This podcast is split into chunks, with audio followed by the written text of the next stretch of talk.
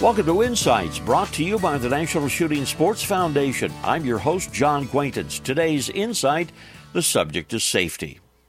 I was standing in the retail area of a very well run indoor shooting range the other day with the local police chief and a retired Army general. The three of us were talking, what else? Guns. At the same moment, all three of us saw a man about six feet away point a handgun in our direction. As if choreographed, we all moved out of the line of potential fire out of the line of the gun's muzzle. Now, nothing was said, we just reacted to a perceived danger. However, it was a danger that, truth be told, should never have happened in the first place.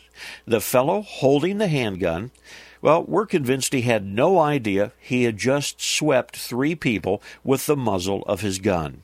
He was oblivious to the first rule of gun safety never point a gun at anything you don't intend to shoot.